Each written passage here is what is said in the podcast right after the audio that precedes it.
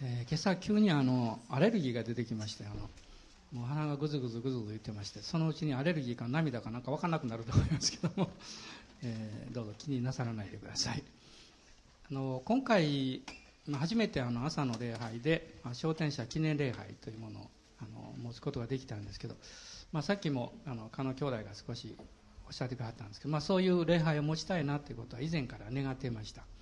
でもう一つの理由はですねあの、まあ、召されなさった後で、まあ、納骨をされるんですけども、まあ、皆様があの天野さんの、えー、納骨堂に納骨されるわけではありませんので、えー、天野さんで礼拝をしますとあの他のところで納骨された方が少し寂しいんじゃないかなということをずっと思っておりまして、まあ、それであの今日午後からですね天野さんに行きたい方は、まあ、あの一緒に行きたいと思いますけども、まあ、朝のこの礼拝ということで、えー、計画させていただきました。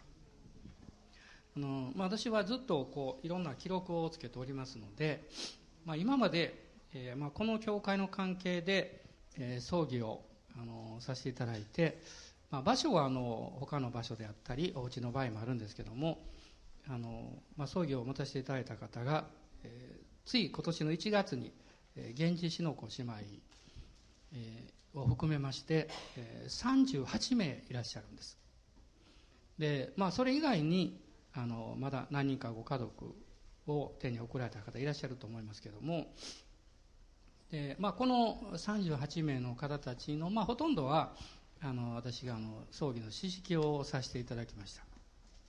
でその一番最初に、まあ、開拓伝道が始まって、まあまあ、それからまあ、最初数年経ってからですけども、まあ、最初に召された方はこの教会にあの、まあ、弓道というか、え少し関わっていらっしゃったご婦人のご主人様がですね、まあ、32歳の若さで、まあ、単車の事故であの亡くなられたんですね。で納骨はあの天野さんにあるんですけども、えー、小さな子供さんが一人いらっしゃって、えー、奥さんがちょうどもうお腹大きくてですね、まあ、そういう状態の中であのご主人が急に、まあ、事故死なさった、まあ、とっても悲しいあの記憶が、まあ、あるんですけどね。でそして、まあ、この教会の、まあ、教会員の方で、えー、最初に私たちが天に送った方、まああのまあ、2度目の、まあ、葬儀だったんですけどもあのその方はあの三山姉妹なんです。で三山姉妹が1989年の7月の10日にですね、まあ、今日も爽やか礼拝で少しお話したんですけど、まあ、49歳というあの若さであの天に帰られたんです。あの、まあ、私はまだその時は結構若かったので あまり連れることは思わなかったんですけどまあ、今考えますとね、まあ、本当に若かったんだなと思います。あのくも膜下出血だったと思いますけどもあの大変この教会も私たち家族もあの姉妹にお世話になりまして、えーまあ、その感謝の気持ちをずっと今でもあの忘れないであの持っております。あのほとんどの方はですねあの幸い、まあ、亡くなる少し前にあのお会いする機会を私は多く持っています。でその中で、まあ、イエス様を信じる決心をなさったりあるいは洗礼を授ける、まあ、チャンスが与えられたりしましたので、まあ、ほとんどの方もう一人お一人の方についてこういうことがあったんですよということを皆様にまお話しできるくらいなんです。あの本当に克明に覚えています。であの、まあ、姉妹三山姉妹はですねちょうど召される、えーまあ、数日前でしたかねあの病院に行きましたらもう話すことはちょっとできなかったんですけどもあの名前を呼びかけたらあの綺麗な目をねパチッとこう開いてもうじっと私のあのご覧になって私も顔を近づけるようにじっとあのお顔を覗き込んでね「あの道山さんありがとう」って言って言ったのをあの覚えています。まあ綺麗な方でしたけどあの目もすっごく綺麗でね、えー、その印象をもう今でも絵に描けるぐらいあの覚えてるんです。でその後そうですねまあ全員の皆さんのお名前読めないんですけど、まあ、10名ぐらいちょっとご紹介しますとねその時に召されなさったのが石橋正恵姉妹なんですね、えー、その次があの野宮秀子姉妹です。でそれから、えー、西口八重子姉妹、そして鈴木一郎兄弟。井伊一二三姉妹、えー、それからさっき松下さんお借りなさいましたお母さんですね。辻、えー、奈良菊姉妹。それから天越渥美兄弟。中岡正則兄弟。あの中岡さんっていうのはあの高島姉妹のお父さんです。でそれからあの西浦あの、えー、兄弟ですね。広志兄弟。まあ10人ぐらいずっと挙げますとまだあとずっと思い出すんですけども、まあ、そういう方たち、まあ、あのお一人お一人の思い出を私がお話したいぐらいなんですけどね。あのもう一つその召される前にこうお会いする時のね特徴というのは印象深いのはねその人の目なんですね。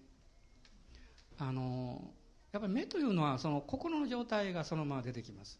心の中に不安とか恐れがあるとやっぱりそれが目に出てくるわけです。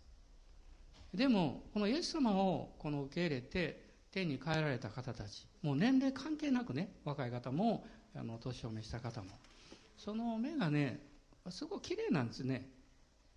あの内側にすごい平安があるという、えー、そしてこの目に関する思い出っていうのはたくさんあるんですよ。あの、えー、さっき姉妹がお貸しなさったあのお母さんの時もそうでした。もうあの召されなさった時は、えーと、87歳でですね。あの場所はあの新松戸の方でしたね。あの向こうでの教会で教会をお借りしましてえー、葬儀式を私も指揮させていただいたんですね。でもそのその少し前でした。あの私が向こうにあのえっ、ー、と埼玉になりますか。新松戸というのは。千葉県か。千葉の方ですよね。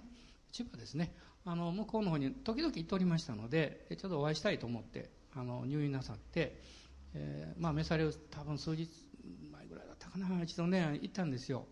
そしたらもうこもう話ができないような状況でもうちょっとこう目を閉じて眠ったような形になったんですけどもちょうど私が行きましたらこのこちらの方は横を向いてこう寝ていらっしゃったんですね。で姉妹、えー、と一緒だったですね。あの姉妹がね「あの先生来られたよ」って言ってあの声をかけられたらねなんと今までですね全く反応しなかった辻さんがねもうまん丸い目をパチッと両方開いて私をじっとご覧になったんですそれそれだけじゃなくってねもう、まあ、満面笑みっていうのはあれでしょうね。ニコーッと笑ったんです。もうこの辺まで笑顔という。本当もうそんな感じ。もうニコーッと笑ってパチッと見て嬉しそうな顔なさってね。でしばらくしてパッと目を閉じたところがもうしばらくしてまたパチッとしてニコッと笑って、そしてしばらくして目を閉じられた。まあそれがまあ私にとってはまあまあ、お別れの時だったような気がします。まあ、それ以後はですねあのそういうこともあまりなくてあの天に、まあ、帰られたらしいんですけども、まあ、そのこと非常によく覚えてますね、それからあの西村さんもそうでしたね。あのえっ、と多分月曜日の夜だったか火曜日の夜だったか奥様から電話かかってきまして、まあ、もう主人がだいぶ悪いんですということで。で、まあ、イエス様のことをどうしても伝えたいんですとおっしゃったんです。どうしたらいいんでしょうかって。でその時にもう私は電話口でねもう言ったこと今でも覚えてるんです。ご主人はあなたにとって一番大切な人だから。一番大切な人に一番大事なことを伝えるのはあなたしかないですよって言いました。で私は翌日ね11時頃だったと思います。病院に行ったんです。でところがその時に病室に誰もおられなかったんですよ。誰もおられなくって、えー、それでまああの、まあ、ちょうどその時も日浦さんもこう横になってらっしゃった。で、まあ、少し会話少し、まあ、お話私が一方的にしたかも分かりませんね。あのイエス様信じましょうって私が言いましてね。そしてあのお祈りしていいですかって。そしてこう横になってらっしゃったんですけど私軽く手を置いてねお祈りしたんです。で「アーメン」って祈ったらね今でもはっきり覚えてますね。涙がねずっと涙を流された。それ非常に印象的でした。で私はその時にねもう本当に私のしっかり目を開いてご覧になってその涙を流されたんですけどその時に私が感じたことはね、まあ、やっぱり小さいね可愛い娘さんたちを置いて先に、えー、去っていくわけですからあのやっぱり悔しかったと思います。ね。でそういうなんかこう悲しみっていうか まあそういうものもあったと思うんですけどね。もう一つは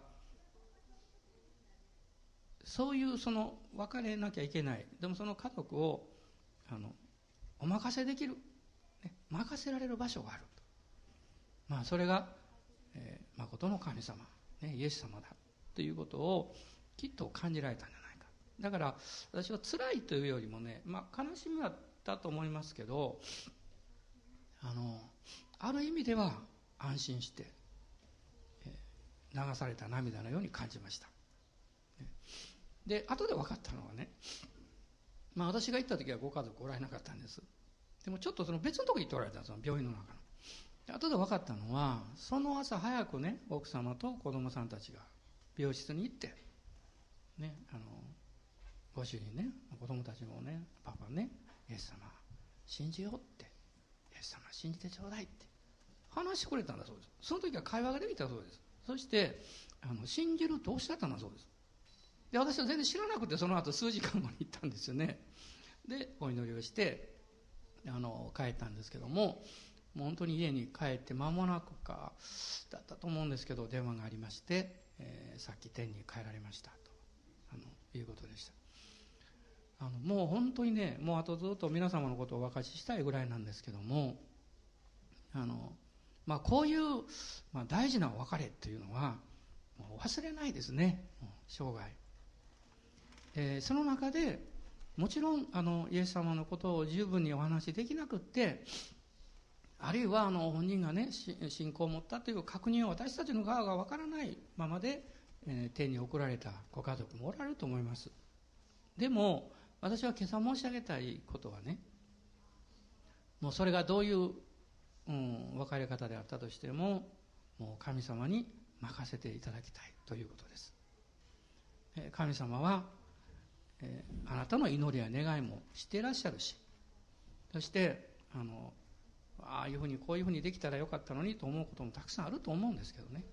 それは私たちの側の、まあ、感じていることですけどもうそのことも全能の神様に委ねて、えー、そして今この地上にいる私たちが、まあ、ベストを尽くしてその先に天に行かれた方の分までねイエス様を信じて喜びを持って生きることじゃないかなというふうに思っています。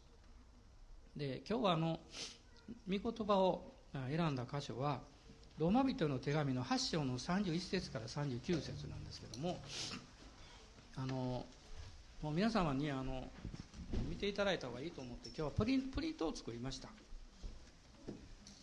ローマ人への手紙の8章の31節から39節です。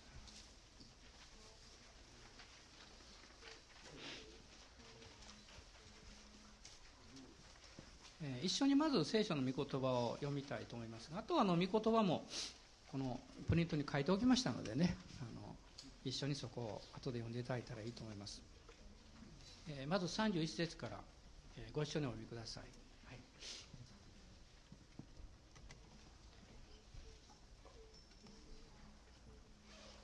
あいいでしょうか？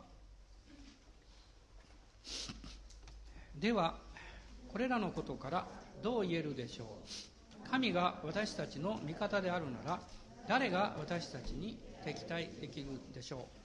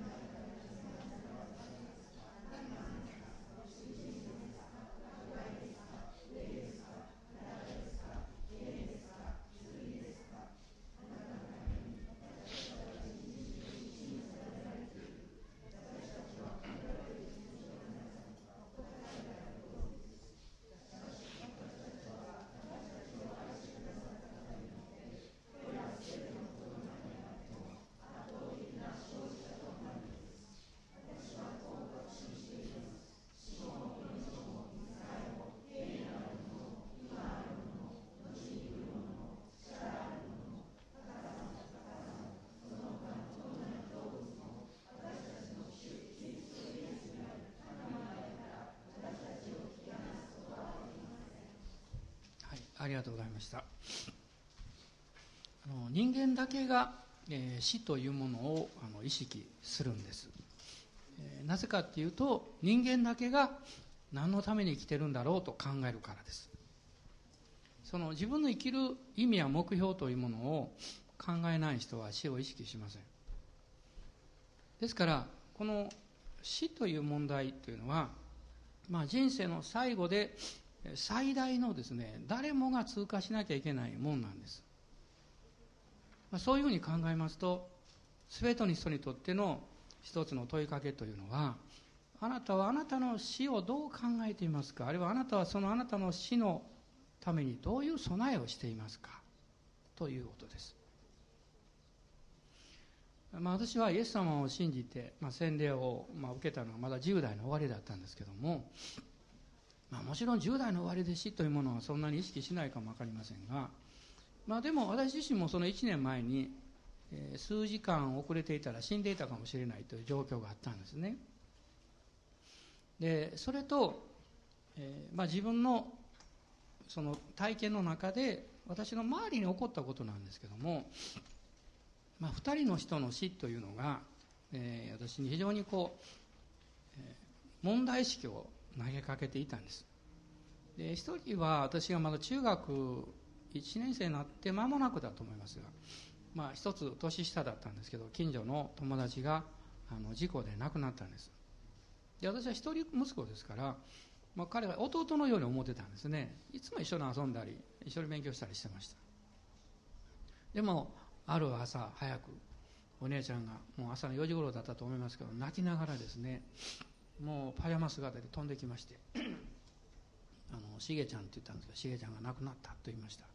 私は何のことはよく分からなかったんでもう寝ぼけ眼で走っていったんですけど その時に、まあ、彼が、えっと、静かに、まあ、眠るようにして、まあ、そこに横たわってたんですけども。でその時に経験したことは死というのは非常にこう残酷だなと思いました。突然ですね素晴らしい友や愛する人を取り去っていくわけです、ね、ある意味で私たちの計画通りいかない。もう最大の妨げかも分かりません、ね、その時になんとこう死というのはこう不条理なんだろうと思いました。でそれに対して人間は逆になんと弱いんだろうって何もできない。ただ迎えるしかない。受け入れるしかない。でも受け入れたくないわけ。今でも覚えてるんですけど翌朝ね近所の私より年下 ごめんなさい年下の 友達が何人かいて一緒に野原で座りながら「しげちゃん亡くなったな」って言って「なんで死んだんかな?」ってそんなことをねあの、まあ、小学生の友達とね一緒に話したことを覚えてますで2つ目のことはそれから数年後なんですけど私のあの母方のおばあちゃんが亡くなったんです。この近くなんですね。でその当時はまだあの土葬だったんです。でそれで、まあ、葬儀に行きました。あのそうするとね私中学3年ぐらいだったと思うんですね、えー、名前呼ばれましてですね。お前ももうねあの中学3年生だからねあの一緒に担ぎなさい。って言われてあの大きな桶の中におばあちゃんが亡くなってその遺体が入れて。でこう担ぐんですねこうロープをかけて。担ぎな、まあ、私一人で担ぐわけじゃもちろんないんですけど 大人の人の間に入ってねあの担ぎながらずっとお墓まで行きました。20分ぐらい歩いたと思いますね。ちょっと山の方なんですけどそしたら大きなこう穴が掘られていてそこにあの棺をねこうこのいわゆるこうえっ、ー、とあのなんていうか桶のような棺です。こう横の細長いんじゃなくてね桶のようなもうよくあの あの時代劇で出てきますね。江戸時代のああいう感じでね。それをこう置いてですねおもむろに置いて上からこう土をかぶせていくわけです。でその時に私は一瞬ねものすごい恐怖を感じたんです。ねもし私がそこに入っていてこれ生きていたらどうなるんだろうと思いました。死って一体何なんだろうって。私たちの側からは応答はないけれどもひょっとしたら向こうから何か応答したいと思ってるんじゃないだろうかと思ったんです。わからないですからね。でその時に、え初めてね死に対するその恐怖感っていうのを持ったような気がするんですね。で、まあ、そのまま高校生になってどうしても私分からなかったなぜ人は死ななきゃいけないんだろうなぜ人は死ぬんだろうその理由をですね今考えても分かりませんし友達と話しても分かりませんしね。まああの生物学的にはいろんな答えがあるんでしょうけどそれ答えにならないわけです。えそして、まあ、中高校3年生に教会に行って、えー、聖書を読んでる中で、えー、教えられた御言葉がこのローマ人の手紙の5章の12節でした。あの死はどこから来たのかということが聖書の中に書いてるんですね、えー、この5章の12節プリントに書いてますからね。一緒にどうぞあの読んでくださ、い、そういうわけでちょうど一人の人によって罪が世界に入り罪によって死が入りこうして死が全人類に広がったのと同様にそれというのも全人類が罪を犯したからです。聖書を見ると死というのは罪の結果であると書かれています。そしてその罪というのは何か悪いことをするという罪はこれは結果の罪であって本質的なものは神様との関係が断ち切られた。神様がそうなさったわけじゃなくて人間は全能者である創造者である神によって初めから人間として作られた。その人間が神様との交わり関係を不従順によって反抗的になってこちらの方から、ね、断ち切ってしまった。これが罪だと聖書は言ってるわけです。でまあ皆さんはあのどうだったか知りませんけどもまあ私はですねあの、まあ、人間がこう猿から進化したとかもう全然受け入れられませんでした。2つ理由があったんです。私は猿にはなりたくないという気持ちがあったんです。でもう一つはね祖先を大事にする国民がどうして自分の先祖を檻の中に入れるんやって。まあなんかね、まあ、小さい時ですからそういうこうこう何かこう理屈のようなものを考えてました。まあ似てる人はいるかもしれませんよ。でもねあなたの先祖猿だからあなたも猿でしょって言われたら腹立つでしょ。そんなわけないだろうってねもう反射的に応答しますよ。考えなくても応答しますよ。それはそうでないからです。この間あるところに行ったらあのえ、っとえー、ちょっと名前忘れちゃったな。あのアメリカのですねある動物園に行ったことのある人と出会ってね。サンディエゴ。サンディエゴにでっかい動物園あるんですよ。ものすごい。もうもうずっと見ていたら数時間かかりますね。そういう話していてあ僕も行きましたよって話してね。あのサンディエゴの動物園をずっとね歩いとったんですよ。そうするとね向こうのねオランウータンのあの檻があってね。でオランウータンが一番人間に近いと言われてるんですよ。私は信じてませんけどね。そう言われてるんですよ。でふっと見るとねああ確かにそうだなと思いました。オランウータンが足を組んでねこのなんかあの爪楊枝じゃないですけどそのすすきみたいなものを口にこう挟んでこう座ってるんですこうしてなんか昔見た近所のおじいちゃんみたいな感じしましたね。遠くからですよ見たらね。もちろんあの本物もっと大きいですけどね。ああ似てるなと思いましたね。だからまあ似てる人や似てるもうなんというか、えー、生き方をする人はいるかもしれませんよ。でも違いますよ。猿に戻りたい人いますか？皆さんの中で。ねえ。私は貝になりたいって絵がありました私は猿になりたいっていうのはあんまりないですね。あの、まあ、私はですからそんな信じられなかったでもと言ってそれじゃ何なのって言われたら答えがないわけです。でも聖書を読んで教会に行ってそうじゃなくって創造者なる誠の神がおられて人間は初めから人間だって言われた時に納得したんです。あの卵が先か鶏が先かっていうの論理がありますね。聖書にははっきり答えがあります。鶏が先です。卵を作って鶏を生まれたんじゃなくて初めはから神様は鶏を作ったんですそして卵が生まれました。この人類の中で初めから大人で作られた人はアダムとエバだけです。それ以降はみんな赤ちゃんとして生まれました。でもねアダムとエバはね赤ちゃんの時代ないんですよ。ティンネイジャーの時代ないんです。かわいそうねちょっとね。でも天の神様が父のように母のように彼らに愛情を持って彼らの生活を祝福してくださった。でも騙されたんですね。悪魔に騙されてそして神様の命令を破って神様との関係が断ち切られて罪という不従順な傾向性質です。神に反抗する性質です。それが入り込んだ。聖書はそれを罪だと言ってるんです。でその罪の性質がさまざまな罪を生み出していくんですけどもそのその性質はもうアダムとエヴァから生まれた人は全部ですね受け継いでしまってるんですよ。受け継いでしまってます。いや私が別にねそういうことしたわけじゃないですよって言ってもねその性質を受け継いでるんです。どうしようもないです。だからあの小さい子供に悪いことを教えるお父さんやお母さんなんてめったにいませんよ。でも子供はね良い子供になるように言われても悪いことをするようになるんですよ。それはなぜかというとそういう性質を持って生まれてるからなんです。そして子供は正直ですからねすぐ顔色変わるし目つきが変わるし 何か悪いことするとね隠れるしね。正直ですよ。もう大人になるとねちょっと恥ずかましくなって知らん顔したりしますけどね。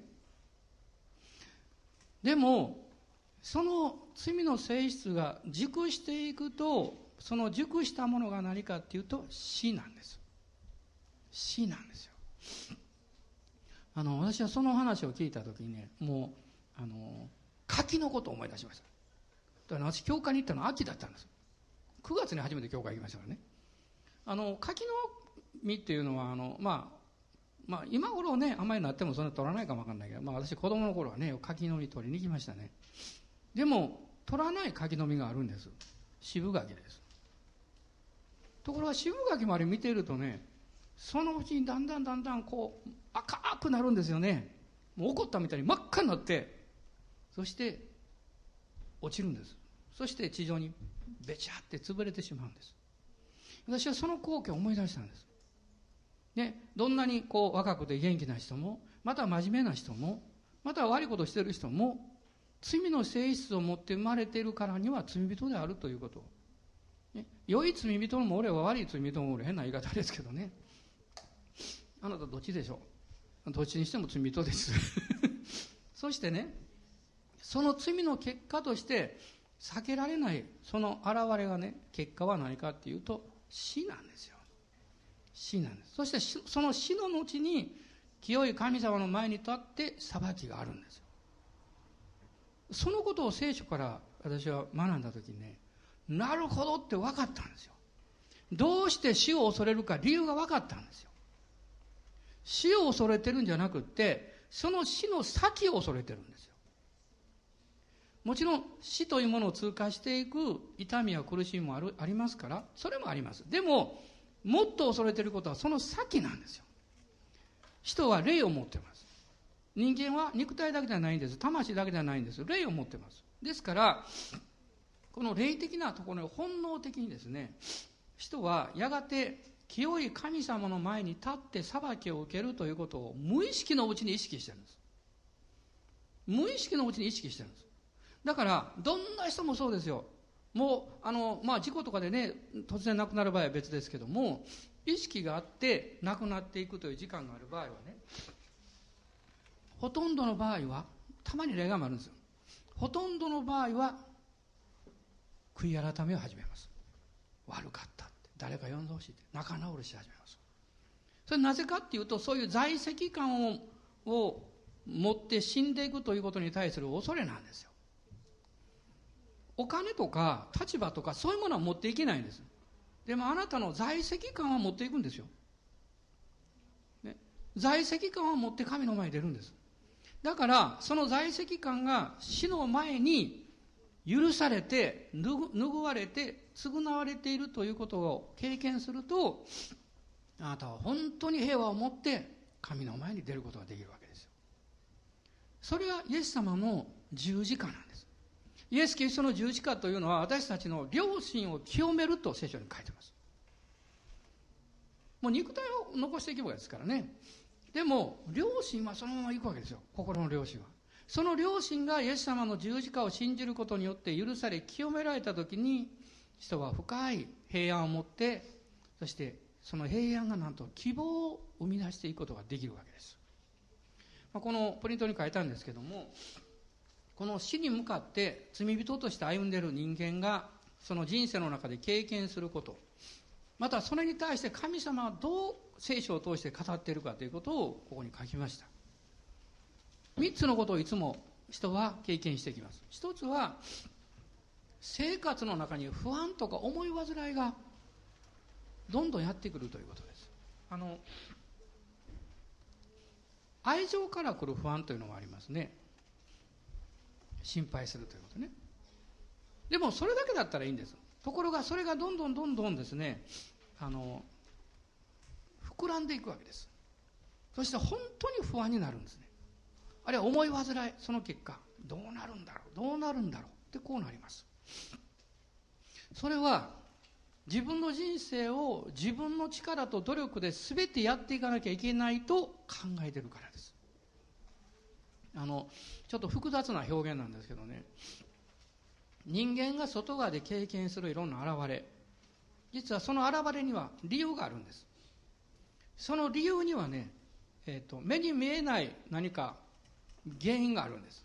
そして一番深いところの根本的なものはね全能の神様に信頼して生きるか信頼しないで生きるかというここに分かれるんです。不思議なことに人間以外の被造物は本能的に神に信頼して生きてると言ってもいいと思います。ですからイエス様もあの空の鳥を見なさいとおっしゃったんです、ね、鳥はあの継ぐんだり蓄えたりしないけども、ね、天の父なる神様養ってくれてるじゃないか。もう彼らはのんきにですねもう絵が楽しく生きてます。あるいは野の百合を見なさいと。であんなにも美しく着飾ってくれてるじゃないか。人間は今何か持つとこれを失ったらどうしようと考えます。そして今日与えられてるけども1年後どうなるんだろうと考えます。それは人生を根本的に信頼できる誠の神様に対する信仰を持たないからです。聖書はそれを持ちなさいと言ってます。でその時に私は祈ることができるんですね。ピリピ書の4章の6節7節。皆さんどうぞお読みになってください。ご一緒にどうぞ。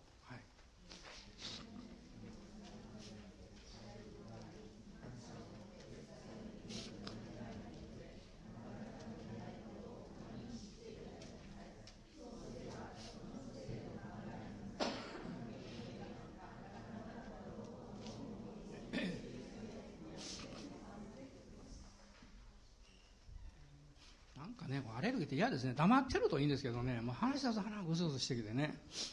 もう気にせんでくださいね。気になるでしょうけど。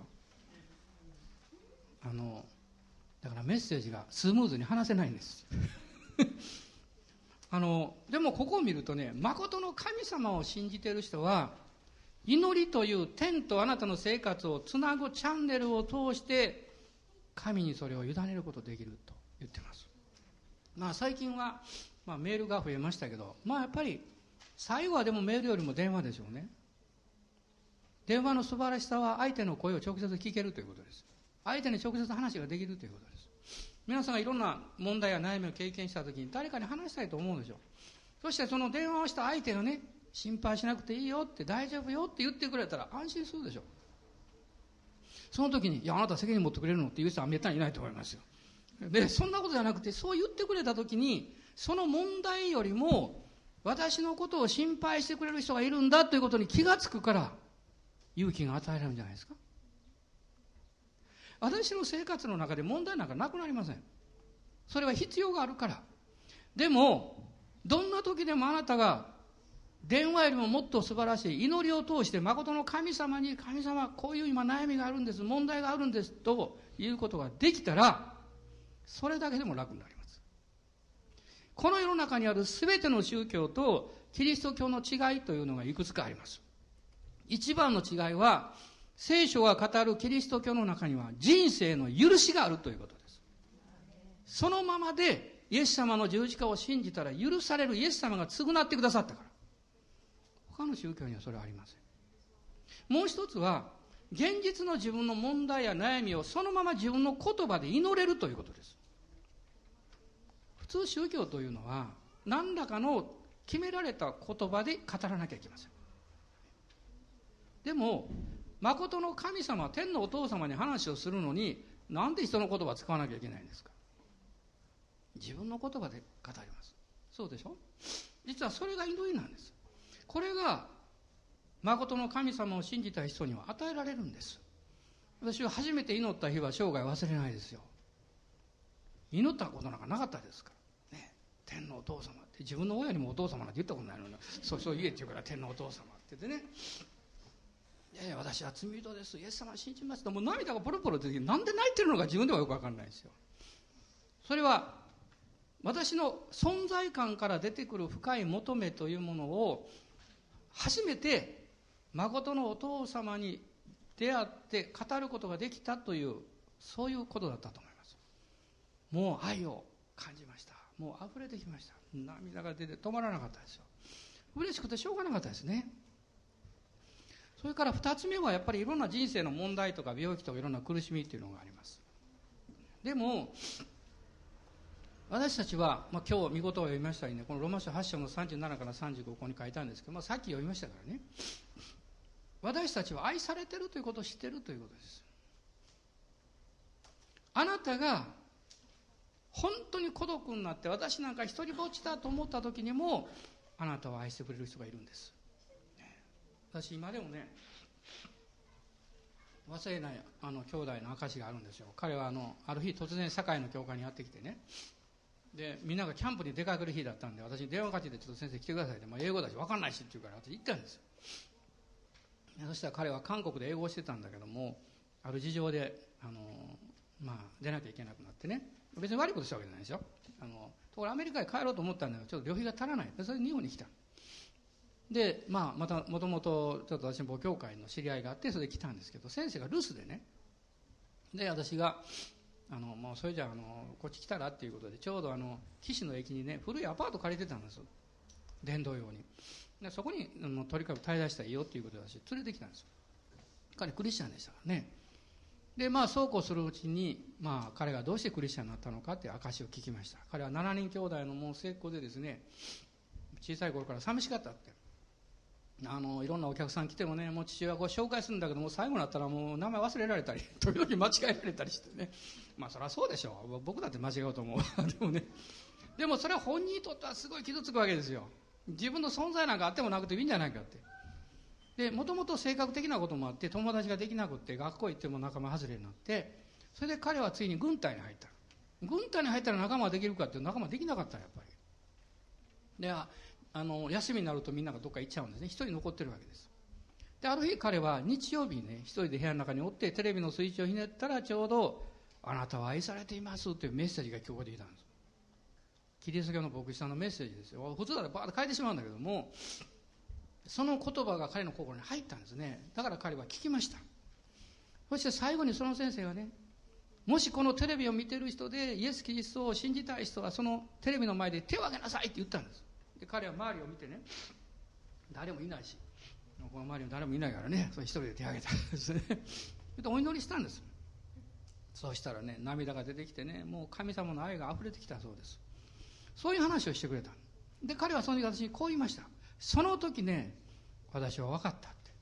たとえ全世界で誰も私を愛してくれないと思った時でも私を愛してくれてる人がいるんだって。イエス様だって分かったって。その時から私の人生変わったと彼は言いました。性格的にはちょっと暗い雰囲気のある方でした。でもとってもね忠実で親切でそして誠実な人でした。あの将来何になりたいのって僕が言ったら彼は言いました。カウンセラーになりたいって言いました。私ちょっと意地悪だから思わず思いました。あなたの方がカウンセリング必要じゃないのって。あのでもね1年間ずっといたんですけど一緒にね私発見したんです。彼はいろんな人の悩みを相談聞いてね助けをしたんです。理由が分かったんです。悩んでる人はねわーって喜んでる人のところに行きにくいんです。ちょっと悩んでそうな人の方が話しやすいんです。だから彼のところへ行ってねいろんな人が悩み相談した私分かったですよ。さすがやなと思ってね。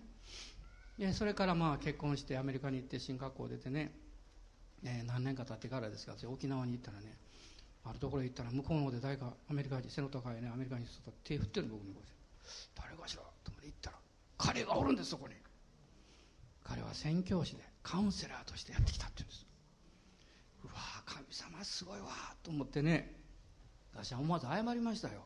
ごめんなってね。何年か前にね。あなたがそう言った時に私は残念ながら信じられなかったって。ね。でも神様は真実やねって言いました。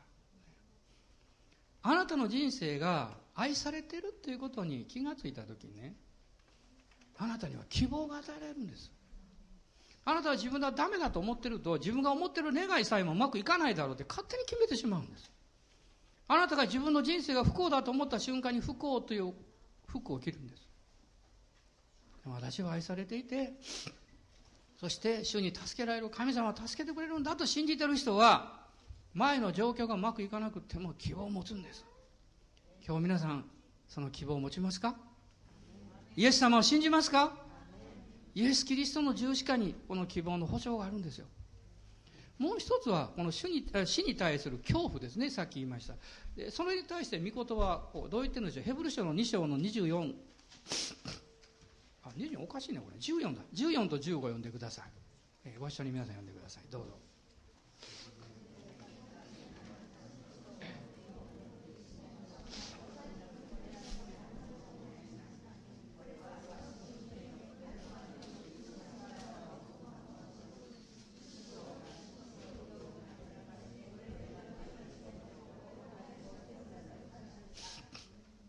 ぱり指導する人がいないとどうなるか分かりませんね。リーダーが必要です。ここにはねイエス様の十字架死と葬りと復活でしょ。その復活によってイエス様は死の恐怖から私たちを解放してくださったと書いてます。さっきね飲み屋姉妹のことを明かしなさいましたね。本当にそうですね。手話量愛すの言葉を何度も何度も歌ってましたね。陽子さんもいたよね確かね。もうみんな泣いてました。私も涙止まらないしかもねそれが言葉になってないんですよね。言葉じゃないんですよ。って言ってるんですよ。でも歌ってるんですよ。彼女だけじゃなかったですよ。私何人もそういう経験しましたよ。内側からね希望が溢れてきてるんですよ。小川島の時もそうでしたね。ずっと歌ってましたね。もう喜びがね愛がね溢れてくるんです。それはまさに今死に直面している人の姿とは思えないほどイエス様によって与えられる永遠の命は現実です。この現実の命聖書はそれをイエス・キリストにおける神の賜物と言ってます。賜物というのはお金を払ってはいけないんです。賜物というのは努力しちゃいけないんです。賜物というのはいただきますと言って受け取るんです。これが信仰なんです。あなたがイエス様をただ信じますという以外にこの賜物を受け取る方法はないんです。あなたが自分で何かしますからと言ったら賜物は去っていくんです。なぜかっていうとあなたが受けようとしている賜物はあなたが何かして受けられるほど安っぽいものじゃないからですよ。あなたがいくら努力してもどんなに功績を積んでもどんなに何かを捧げてもそんな安っぽいもんじゃない。ただでもらうしか受けられないほど値打ちが大きいもの。な永遠の命ですから。今日皆さんこの礼拝の中で天に帰られたご家族のことを感謝すると同時にまた私たちも兄弟姉妹を感謝したいと思います。同時に私はこのイエス・キリストにある永遠の命をいただいて神様の愛をいただいて勝利の人生を送っていくんだということをもう一度宣言したいと思います。そのことを先に天に帰られた人たちも一番願っておられるでしょうね。私姉妹いらっしゃるけどねご主人のね召される前にも奇跡起こりましたね。もうね足ですかね。あれ切断しなきゃいけない。あの時覚えてます？今でも。姉妹から電話かかってきて。ねまああれ糖尿の関係だったんですかね。ねもう足を切断しなきゃいけない。と宣告されたんですよ。祈りましたよ私たちも。奇跡が起こったんですよ。血液が流れ始めたんですよ。もう何度も奇跡経験されましたよ私兄弟。私たちはそういう神様が生きておられるというその人々の証をね決して忘れちゃいけないと思います。決して忘れちゃいけない。そして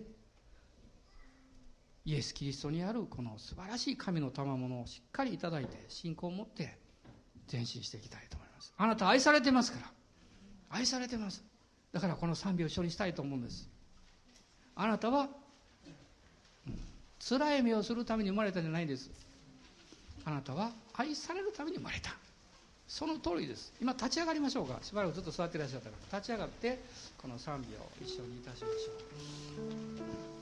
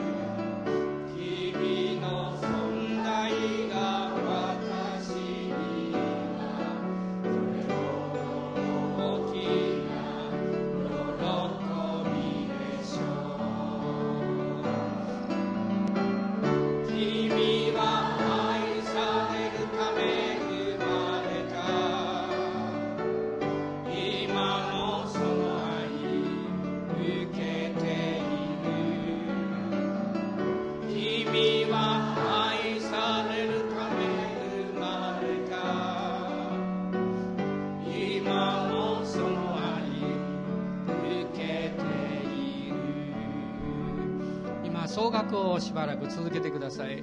この総額の間に天に送られたご家族のことをもう一度思い起こして辛かったことや悲しかったことを思い出すんじゃなくって感謝を思い出しましょう。また神様に愛されていたんだということを感謝しましょう。もう私はもうたくさんの方のお証しをしたいんです。もうこういうふうに話してる間にもいろんなことが思い出されてくるんですね。ベッドで横たわりながらベニヒムの集会に行かれたいい姉妹のことを思い出します。水曜日のリバイバル礼拝でイエス様を信じる決心なさいました。最後まで私を励ましてくれた徳山兄弟のことを思い出します。またもうもう本当に手を動かすのが大変な状態の中で感謝しますと書いてくださった南姉妹のご主人様を思い出します。もう本当にお一人お一人のことを申し上げられなくてごめんなさいね、えー、今私が名前を挙げなかった方のことを決して忘れてません。私は覚えてます。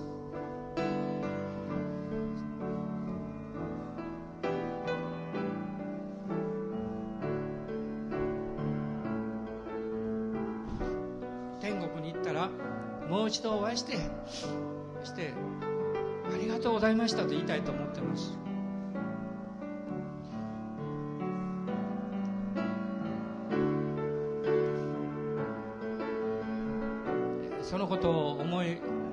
こすと少々辛いことがあっても苦しいことがあってもイエス様に従っていこうという勇気が与えられます。主に従っていこうと。私は愛されてるから。あなたは愛されていますから。もう一度歌いましょう。愛されるため。